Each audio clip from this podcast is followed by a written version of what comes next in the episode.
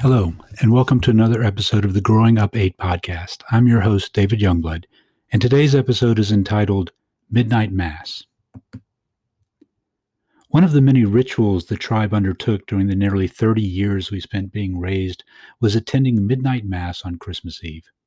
There's something especially sacred on entering a church to celebrate midnight mass.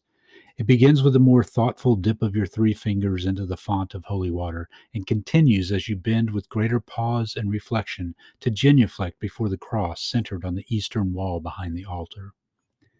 Growing up and before we started accumulating families of our own, an entire row was just enough to accommodate our family of 10. While there was normally a pecking order around the drop leaf table at supper time, church services were a completely different dynamic. There was no one to sit across from, Neither was there much oversight from mom or dad. At the table, there was no escaping one another. All your movements and actions and most of your thoughts were easily seen by everyone. There was no escape. In a pew, you had to sit in a row, and the safest place to avoid surveillance was generally four or five people away from our parents and hidden behind a taller brother or sister. You wanted to be far enough away so that there would, should there be an irrelevant or irreverent lapse of piety on your part, it most likely would go unnoticed and protected somewhat by the code. It also meant our thoughts were our own, and only God was supervising. And as far as we had come to understand, he had an unparalleled sense of humor. He must have, if he watched our pew of ten, dressed in matching outfits, all kneeling with hands folded, peering up from bowed heads occasionally to take cues from our parents. The midnight service typically began at 10:30 p.m. on Christmas Eve. It was a full session of music from the choir, appropriate of se- with seasonal hymns. The hymns themselves modulated from ancient hymns to fairly updated modern numbers, though not so modern that the older ca- cradle Catholics in attendance might have reason to grumble. A 10:30 start meant of course that we would arrive no later than 10 p.m. in order to secure a proper spot, not up front and not centered, but generally to the right of the altar to ensure a good view of the priest as well as the choir. The early arrival was also in deference to our grandfather.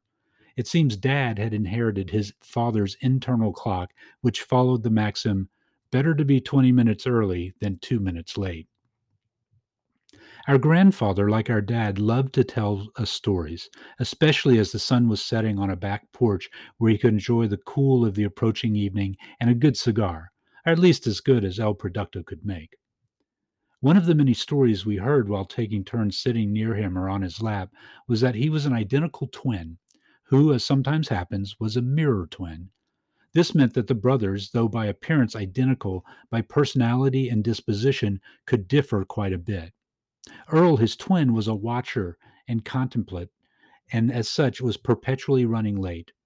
Our grandfather, Wilfred, our Pawsey, was ever early to all events. They both shared a love of food and sports and often enjoyed both in the com- both in the company of one another, even traveling together by train to see the 10th Olympic Games when they made their way to Los Angeles in 1932. Both boys grew up among their extended family. However, their grandfather took a shine toward Earl much more than Wilfred. Perhaps our grandfather's ever ready approach to life didn't quite match his grandfather's disposition. But whatever the case, there were opportunities when their grandfather specifically wanted to enjoy time with one twin rather than both. For him, Earl's gentle, hesitant nature garnered more sympathy. Pawsey was an unhurried storyteller who relied on and was a master of the effect of the pause. He had that perfect quality of timing when unwinding a tale. He would usually take some quick puffs of his cigar as he described the old days, perhaps needing the haze to float over the scene like a descending fog and create for us a sense of time traveling. We were mesmerized as we watched him visualize the scene through the glasses which always seemed to adorn his face at these times. He was stepping across time, and we were glad to step with him. And so a plan was made for a hayride and picnic with Earl and his grandfather as the sole participants. Wilfred was never one to miss an opportunity to have an adventure and a good meal. On his side was the fact that the grandfather could never quite tell the difference between the twins, except when both of them were together with him for a time and their personalities could be discerned. The promise had been made to Earl when the grandfather believed them to be alone, but Pawsey had overheard the plan and prepared his own. He understood his brother's nature perhaps better than his twin understood his. Bright and early the next morning, Pawsey continued, his grandfather turned his buggy up the shaded drive to the house. As Wilford jumped into the buggy, the grandfather hesitated, perhaps once bitten and twice shy.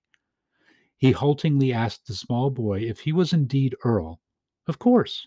Wilford hopped in and went on to enjoy an excellent mid morning breakfast and the adulation from his unsuspecting grandfather.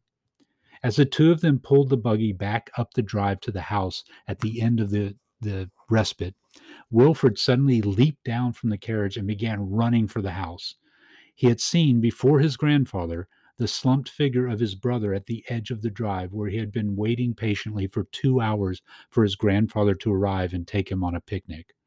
Earl was crying. Sensing what was sure to be an unpleasant retribution, Pawsey had opted for the cover of the crawl space under the house to hide and wait for what he saw as the humor of an opportunity to work its way into the spirit of his grandfather, so he would see it that way too. Pawsey laughed heartily as he clenched the cigar between his teeth and let us know that it had been one of the best breakfasts that he had ever had. And so it was ten o'clock, and the man who was his son and our father led us down the aisle toward the empty pew in a mostly empty church, certain this was to be one of the best midnight services that we would ever attend.